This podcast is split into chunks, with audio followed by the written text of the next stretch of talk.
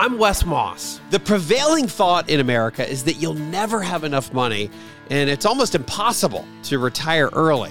Actually, I think the opposite is true. For more than 20 years, I've been researching, studying, and advising American families, including those who started late, on how to retire sooner and happier. So, my mission with the Retire Sooner podcast is to help a million people retire earlier while enjoying the adventure along the way. I'd love for you to be one of them. Let's get started. Wes Moss here with an edition of RSP, Retire Sooner podcast. Where obviously our mission is to help a million people retire at least one year sooner. But we get a lot of questions through this. And I don't know, I think it's maybe we've hit a little bit of an inflection point. We launched episodes starting in April. And now here we're through really getting deep into the summer. Kids are going back to school. So I'm going to, in my mind, it's almost like fall. But we have now got to the point where I think we we've had enough listeners and enough people listening long enough to start emailing in, and saying, "Hey, I've got a question." And again, we we have a YouTube channel, we have. Uh, we have a blog that obviously I write on, a newsletter that we send out to a couple thousand folks. And then, of course, at wesmoss.com, we're constantly writing about the topics that we're researching that are all designed to figure out how you can retire or help you figure out financial decisions and life decisions to be able to retire a little bit sooner. And that's our that's our goal and our mission here on the podcast. And I guess we haven't done this on Retire Sooner podcast. I've done this on radio a lot. Uh, but I haven't done this on the podcast yet. But since we've been getting so many questions lately, I figured let's just go dive into dive into that and answer some of the questions that are maybe a little bit more common questions that we can reformulate into some that'll really make some impact here. So I brought in Mallory Boggs, our producer. She's been producer from the very beginning helping to create this podcast. And she's here with me today, and we're going to answer some of these questions. And if you have questions in the future, we'll answer them right here on the show for you. Now, we typically, unless you want us to say your name, we're going to change names because money gets a little sensitive, and we want to be able to protect your anonymity. And uh, even I, I, think that you know, I've been doing financial live financial radio too for about 15 years, and I I want I don't know what the exact percentage is, but at least fifty percent of all folks change their name when they call in because they don't want their neighbors to hear about their million dollar 401k problem or their Roth conversion issues or their kids they're having issues. So there's a lot of alliterative names, as in um, Wendy from Willowdale or Kevin from Kentucky or Jim from Jonesboro and and I think that alliterative nature is just because people want to have a little anonymity. So we do the same thing here too, and we and we're gonna have some questions that are coming. Uh, we're, we're changing some names, and we I like to do that. I think it's appropriate, but we're fine to give you a shout out with your actual name in your actual log- logo location uh, if you like. So just let us know in your note when you email us. So, so with that, Mallory Boggs, what were you what were you whispering? Oh, I was I was going to say, tell them exactly where they can uh, email us. Oh, at wesmoss.com? Yeah. Yeah, there you go. Yeah, yeah, head head to that contact button at the top oh, right the hand contact corner. button. Yeah. You know, it's funny. We're you you as a listener, you don't see the the hand gestures that we go through in these um, in these podcasts, but Mallory thinks that I have some sort of sign language ability, which I still don't. And anyway, I try so hard. You I, can just talk. I, I mean, would like right, to hear from you. All right, all right. Well, listen, I'm here today, and I'm very excited. Good. To ask okay. these questions. We, we, I know, and we've got uh, a lot of retire sooner happening today, and this is a fun part of it. I'm glad to have you here. Yeah. So t- let's let's go dive into these questions. All right. So um, yeah, and it's it's really fun to get these. I actually normally see these as they come in, so I'm excited that uh, we're going to have you addressing these on air. So the first one is from Sally, who is living in the mountains outside of Seattle. there you go. Your typical Sally from Seattle. There you go. There you go. And I mean, it does sound pretty picturesque though. Does the sound mountains nice. outside of Seattle. I don't really think of mountains when I hear Seattle. I think of, of rain, rain, and Tom Hanks. Yeah. Yeah, yeah, yeah. and Not sleeping. um, so she asked. She said, "I have about five hundred thousand in my four hundred one k at a large tech company with uh, decent diversification. I'm 50, married, debt free, and I'm currently taking advantage of maxing out my catch up contributions. I have the option of putting money into a traditional or a Roth 401k. Okay. A traditional or a Roth. Mm-hmm, Got it. So now she's wondering can I max out the savings in both of these? Both. Now, oh, th- uh, this is this is pretty common to think. It is a little confusing. It's thinking, oh, I've got this totally separate 401k, or ch- it's almost like a channel within. You've got one 401k that kind of has two channels. You very often now you'll have the regular option that that we all know about, the good old fashioned pre-tax money, and then we have the Roth option, which is the after-tax money that gets to grow tax free essentially and and they're both they both have advantages and disadvantages the the the way i look at this well first of all the, the easy answer is And actually, actually, before you answer that question, can I can I finish out? Sorry, she has a few more things Oh, things I more. was going to Keep going. add. Yeah, so sorry. She um she also wanted to say if if not on maxing out the savings in both of these, which should she prioritize? Which I think a lot of our listeners would probably be curious to know too. Um, Yes. Yeah, and then and then just to sort of you know round it out, she just so you have the full picture of what she's looking to do. She says, uh, "My husband and I have the goal to retire to a small ranch in Wyoming and enjoy the slow pace of life outside the big city. We expect our income and expense needs will be much lower in retirement, assuming Americans continue to eat hamburgers." much lower i wonder what she means by continue to eat hamburgers is she gonna be on a ranch what you think she's got she's gonna have cattle? I would. I'm just picturing like kind of like Yellowstone, right? The TV show.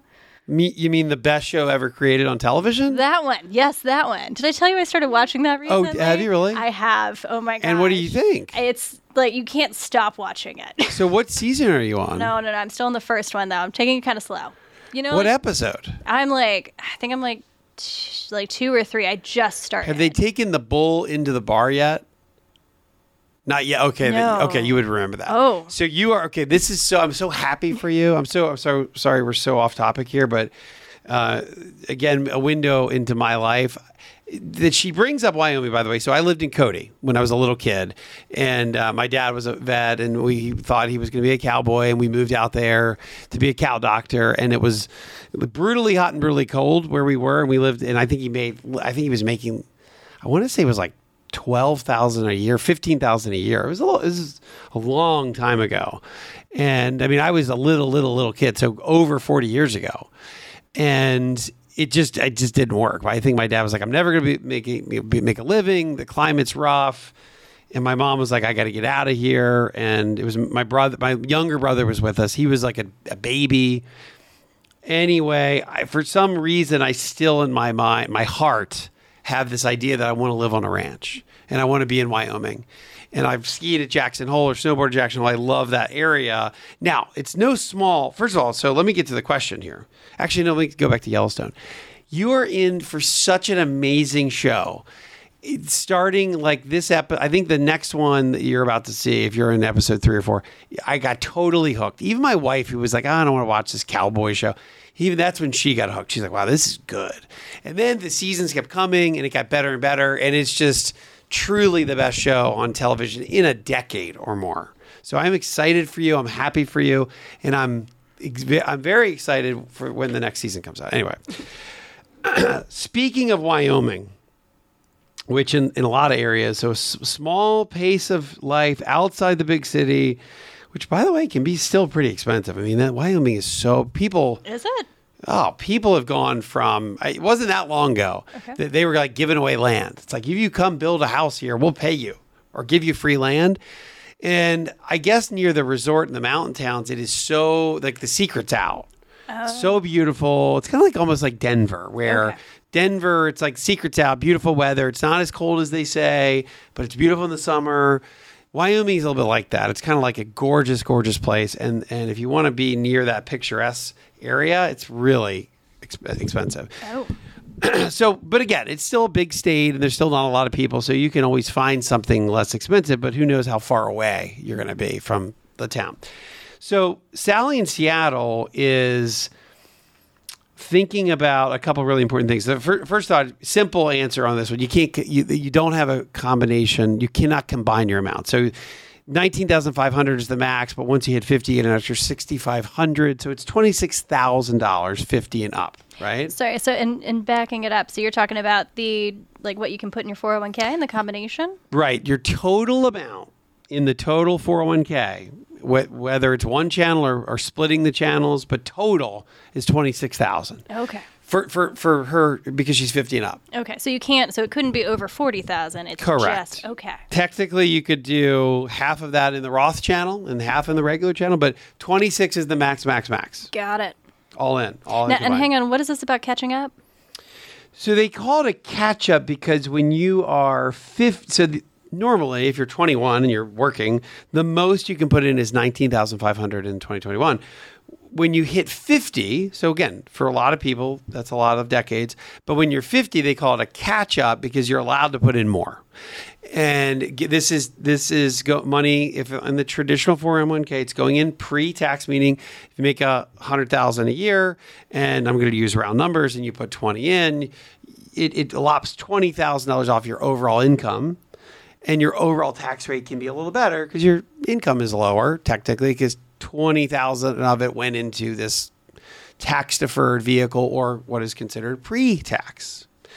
So, with that, the, you can't do the combo, it's 26 total. Secondly is this. To some extent when I'm thinking through these Roth questions, conversion questions or just a Roth versus regular 401k, which is what Sally's asking about, it's always about your tax rate today versus your tax rate tomorrow. Taxes today versus taxes tomorrow. Meaning that if I'm at a 35% tax rate today, I'm really high income earner, but I'm going to be in a much lower income bracket in the future because I'm going to have my house paid off and I've saved most of my money in cash and, and outside of a 401k. And I know that I'm going to be living on dividends and my income, I've managed my income lower in the future. Then that's a situation where a Roth conversion or even putting money into a Roth.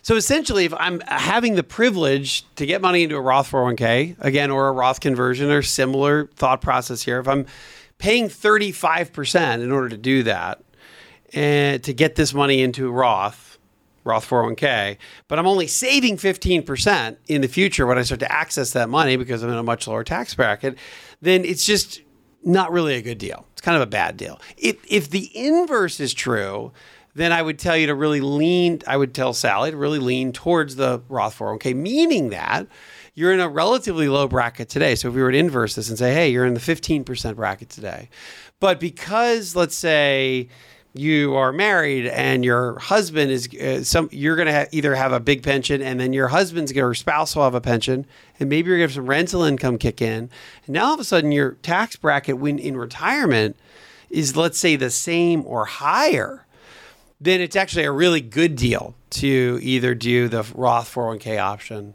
or do really start to think about Roth conversions. We've done an entire episode here with Ed Slott, who is a Roth IRA fanatic, and he makes an amazing case that everything under the sun should everything should go into a Roth. We've seen some great headlines around Roth IRAs lately. I want to say it was Peter Thiel who ended up getting his pre-IPO Twitter stock. I think he did put that it was in an IRA, and then I think he converted into a Roth, and now that that Roth IRA, which was pre-IPO Twitter, now worth five billion dollars, Mallory. That's a tax-free asset, a tax-free five billion dollars. Well, that doesn't sound too terrible, does the it? greatest Roth conversion of all time.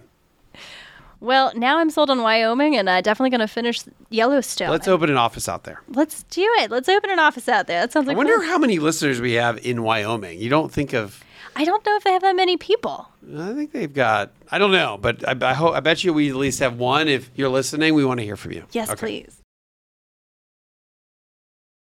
So the next question is from Kevin from Kentucky, and he asks, uh, "We recently inherited 150,000 and would like to put the money into our next home. We Next home, okay. The next one, yeah.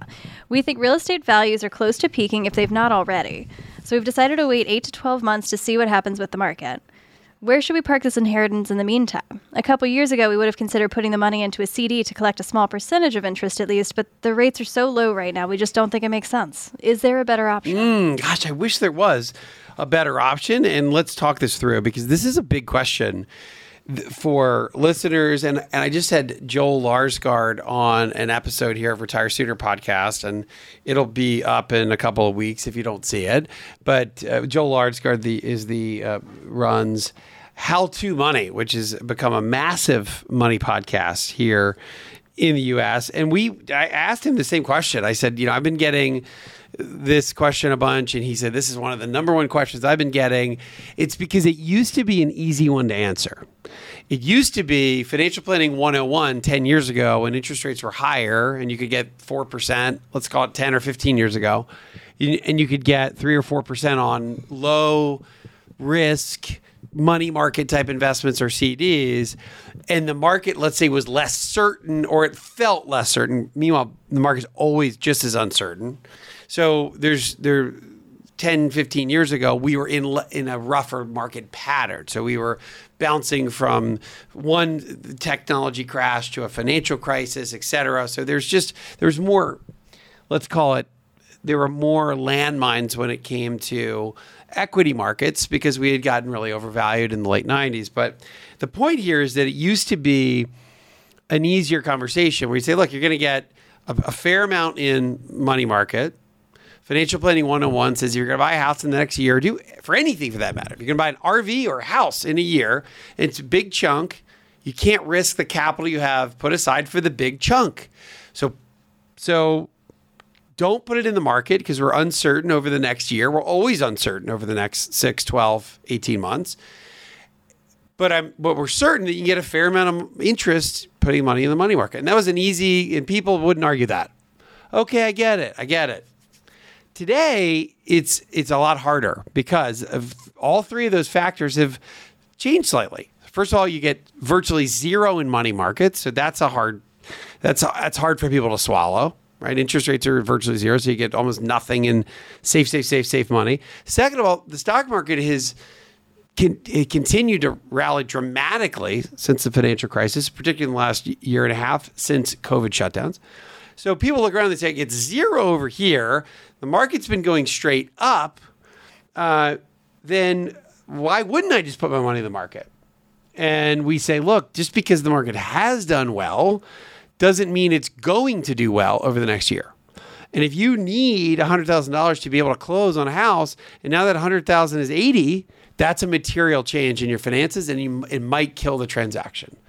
So for you to try to get a little bit of extra money out of this, to then take the risk of having this really important financial goal met in your life and it's taken away because the uncertainty of the stock market it's it's really taking a big gamble so kevin from kentucky i would say intuitively makes sense. Yeah i want to put the money to work and again the market's been good and i don't get anything over here in cash but and you're tempted you're tempted to do stocks. And gosh some kid at 16 made $5 million in dogecoin. Like sure let's put it all to work. But we have to be really careful about FOMO or fear of missing out, not torpedoing our financial plans. Now, the next piece of the equation here would be just real estate in general. And I get a lot, I've, we've, we've talked a lot about do we wait and buy real estate? Or do we wait to invest in real estate? I'm of the opinion that we are we're still so far behind economic equilibrium when it comes to housing four, three, four, or five, and nobody knows the exact number, three to five million homes short in the United States, that there's still a lot of upward pressure on housing prices. I think that we've seen such a massive run up since COVID hit and we reopened and everyone started spending more time in their house, putting more economic value on their house. And then, oh, by the way, let's add an office to the house. All of a sudden, inherently, housing or residential real estate prices had a I'd say once in a generation event higher. I think that there's still upward pressure on prices for a while. And I think that you'll see that massive jump that we just saw over the last year and a half moderate significantly. But I really wouldn't be surprised if we see if we see housing prices continue year over year above trend, above what they have been doing over the last decade, as we have a long way to go to get back to equilibrium, meaning supply is still short, demand is still way outstripping supply. So you think you should go ahead and buy that house instead of waiting? Well, I think money into our next home. I, you know, I'm not exactly sure what he's saying here because he's saying I'd like to put money into our next home versus investing the money in in the home and maybe doing some renovations. Here's my take: is I, I'm thinking, look, if you're looking to buy something and it's a it's a more expensive home, then you'd rather do it sooner than later because it's just a larger asset that's inflating even more and it costs even more money to buy it in the future. So if you're contemplating, and this is again, I don't know, and maybe Kevin from Kentucky doesn't even know exactly. If you're contemplating on do I wait a year or two, my take on on residential real estate today is do something sooner than waiting. And that's my that's that's my take. The next piece of the equation here would just be simply if we go back to that cash number. Hey, frustrating. My cash is 0.1, 0.2, 0.5%. If we take a look at the bond market, this is just an investment thought for just a second, Mallory, as we're, we're walking through Kevin's question here is that I looked at Vanguard has three different ETFs that I just at least look at as kind of benchmarks. There's BSV, BIV, and BLV. One's one is Vanguard short term total bond market. One is intermediate term BIV, and then BLV is Vanguard long term bond ETF. These are baskets of essentially mostly government oriented bonds, so treasuries and mortgage backed securities that are essentially backed by the government, so super low risk. And then a little bit of that pie chart, if you were to look at what kind of bonds, a little bit of that pie chart is corporate bonds, which have higher yields because they're not they, they, don't have the backing of the of the U.S. government. So it's a, it's a it's an ag it's a it is very much looking at a, total bond market index, and here are the here are the yields, and these are subject to change depending on when you're listening to this podcast. But I think it gets the point is that the really short term is in the one and a quarter range. The intermediate term is a 1.9 range, so not even two percent, and then long term, Vanguard long term bond has a yield of about three, and again subject to change but there's just not a lot there. And and the last thing I think anybody wants to do is say, hey, I'm going to reach for three percent in a long-term bond ETF because there's a ton of volatility there. If interest rate, rates go up, and remember, bond prices and interest rates work like a seesaw. If interest rates happen to go up, let's say the Fed over the next six months or a year says we're going to go from zero to one, and the and which is a it's a material rise in interest rates, you could see the price of something like BLV, which is an ETF, a basket of bonds, go down by 15%. So, really, longer term bonds, to give you a little bit more yield, they're also much more sensitive to price movements. And if rates go up a bunch, prices likely go down a bunch. So just be really careful thinking that all bonds are created equal because they're not. And I know that wasn't the question Kevin asked, but it was an, it just that was an important piece of the equation hopefully, Kevin from Kentucky, hopefully that helps. All right, where do we head next? All right. So next we've got Eli from Pennsylvania, and he writes in and he says, "Wes, I am the father of three grown children, and I'm proud of each of them. Y'all, this might be my favorite question we've had." He says he's proud of each of them. It's so sweet. He says they're. I wonder smart. where he's from. First of all, why is he Eli from Pennsylvania, not Peter from Pennsylvania? Well, you know, it sounds like he might be Amish oh, that could be it. Okay, Peter from PA or Eli. Eli, we'll call him. I'm thinking he might be Eli Stoltzfus from, from Pennsylvania. I cannot say that last name, so I'm going to leave that one. Stoltzfus. Stoltz. Pretty much. Eh, so again, if you've been listening to this podcast, you know my dad was a veterinarian right near Lancaster. We used to go to these Amish farms. Pretty much every Amish family I know, and the last name was either Stoltzfus or King. It was Eli Stoltzfus or Eli King or Ben Stoltzfus. Those are the three names. Well, that's at least easy to remember. Um, well, so he he writes in. He says uh, he's talking about his kids, and he says they're smart, driven, and fun to have around. Which, uh, what what a great thing. He says all three kids have left the nest, and I have two that are married. Mm. I'm hoping for grandkids soon. My youngest son is single and trying to find his place in the world. He wants to get his PhD in theology. I'm considering paying for his degree. I think I can do this and still fund my retirement, but it, will be close. I'm also worried about how my other children will feel about mm. this. Do you think I should offer this to him? And if so, how do I tell my other kids? Okay, Eli, there there's a lot to this one and he's he's ahead Eli's ahead of me because my kids are still little. Not that little anymore. My oldest is 14, but I still have a 5-year-old going just going to kindergarten. So I got a little ways to go when it comes to college and certainly beyond college. And, you know, listen, there's never any financial right or wrong answer. Like, I never grew up learning what any of these things meant financially as a parent. You know, what is the financial roadmap as a parent? I, I don't, again, there was, there's nothing in the books. So I actually have researched this on my own because I, I actually believe that at least understanding if we were to collectively look at this scenario and ask retirees, hey, did did your kids what level of education did your kids go through and how much do you pay your adult children because there's a giant amount of Americans that support their adult children. In fact, if I pull out if a study, if I can remember, this is I think we got a lot of this from Pew Research, but if you look at the percentage of parents who give financial support to their adult children, it's something like 60%. 60%. In fact, let's check that statistic because I've got my laptop right here. This is one, this is Pew Research Center. I have this chart. Yeah, it's it's 40 only 41% of adults parents don't give their kids financial support. Only 41%. That's pretty amazing. Now, according to Pew, now some of this is when this is just being a parent and it's helping their kids with medical expenses. And a big chunk of it is that. The something like 60% of the parents cite that that is at least part of the equation. But then another huge piece of the equation is rent and mortgage. So parents helping kids with their rent and their mortgage. Eh, not kids, I'm sorry, adult children education, so either their education or their kids' education, and then just general household expenses. So it's a big number, right? What's interesting, and this is something that I've studied empirically, and here's what my research finds. And again, we're always researching the ingredients for a happy versus an unhappy retirement. You don't have to follow the recipe perfectly. It's like a big, it's like an old family Italian recipe. You can kind of choose what you want and how much salt you want, but it's important to at least get most of the components right. Here's one of them.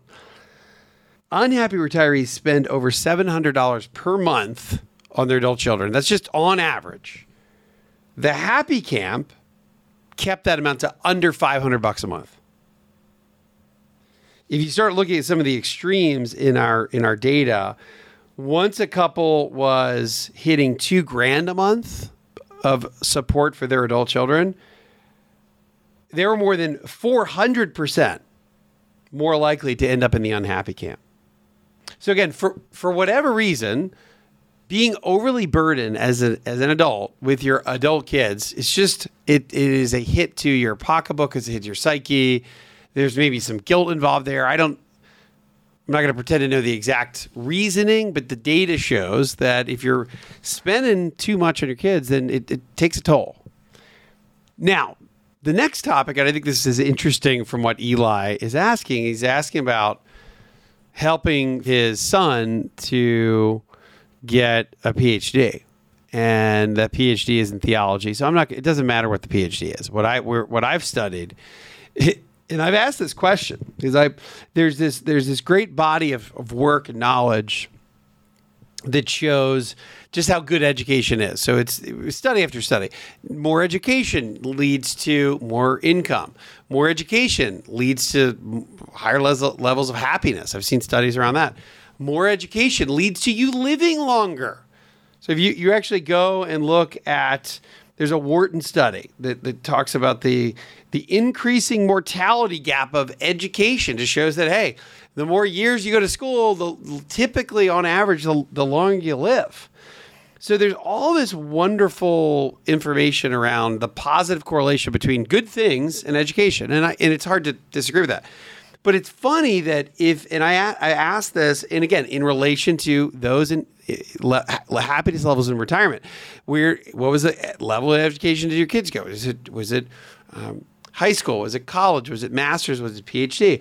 And again, same thing. Happiness levels rose. The, if your kids w- w- went to college, they you're typically a happy retiree. If you're then your kids just went to high school you're typically happiness levels seem to creep up higher if your kids have a master's degree. I don't know what that is. Maybe you're a great parent. Maybe you're proud. But then we actually saw happiness levels for adults in retire, nearing retirement or in retirement trail off and actually go lower. So happiness levels didn't tail off. It's not a plateau effect. They actually dropped.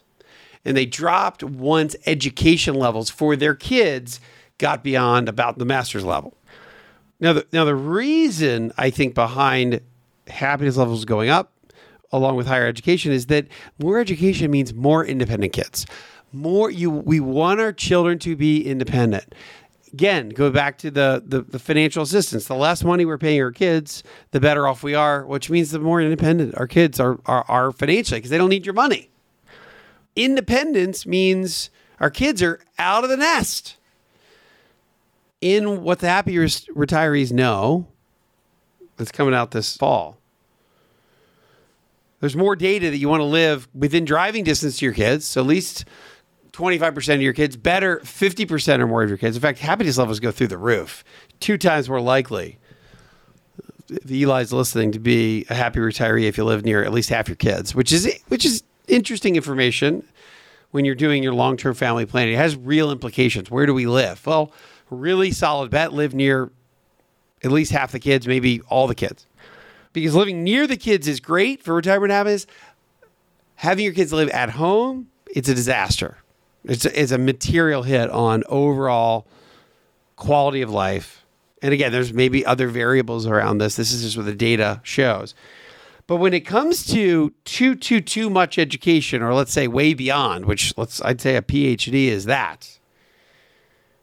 Parents, Eli, this to you in this situation, you may end up getting into one of these strings of never ending education, which means never ending bills, which means grown up, never ending living at your house, and grown up that you never end when it comes to financial support. And all of those data points start to take a chunk out of the parent's happiness. So there's no perfect answer here for Eli, but collectively, if I had to sum up all the research that I've done around happy retirees and their kids, particularly adult kids, you want independent children, period. And if you're going to have to sacrifice your A, your own retirement, and B, cause some family inner angst because one of the kids wants to keep going. And by the way, again, I'm not here to judge theology at all. It's just that theology is not probably a place that that your son's going to make a ton of money anyway. Again, n- not my job to say what PhD to get. But if you're even remotely worried about it, my my research corroborates that those worries. And I would I would do my level best as a parent to figure out a way for not so little Johnny, because he's grown up now getting a PhD, to figure out a way to do this completely on his own, completely independently because I think it ends up having the best outcome, perhaps, for maybe both of you. And I think we'll leave it at that. Well, I think that's all the questions that we have for this week. Uh, maybe I can talk into doing another one of these if people like. Yeah, I like this. I, I like having somebody in the studio. It is nice. As it opposed to nice. me just talking into a microphone. Sometimes that happens too. Listen, those aren't bad either, though. Uh, thank you for being here on the show. Enjoyable to have you here picking these questions out. And we'd love to hear from more folks across the nation. Doesn't matter if you're in Seattle or Wyoming or in Amish country from Pennsylvania. We'd love to hear from you here on the Retire Sooner podcast. Of course, you can find us at wesmoss.com. There's a contact button upper right hand corner those emails come straight to me and the Retire Sooner team. Thanks so much for listening. Hey, y'all, this is Mallory with the Retire Sooner team. Please be sure to rate and subscribe to this podcast and share it with a friend. If you have any questions, you can find us at wesmoss.com. That's W E S M O S S.com. You can also follow us on Instagram and YouTube. You'll find us under the handle Retire Sooner Podcast. And now for our show's disclosure. This podcast is provided to you as a resource for informational purposes only and is not to be viewed as investment advice or recommendations. This information is being presented without consideration of the investment objectives, risk tolerance, or financial circumstances of any specific investor and might not be suitable for all investors. It is not intended to and should not form a primary basis for any investment decision that you may make. Always consult your own legal, tax, or investment advisor before making any investment or financial planning considerations. Please refer to the full disclosure in the podcast description for any additional information.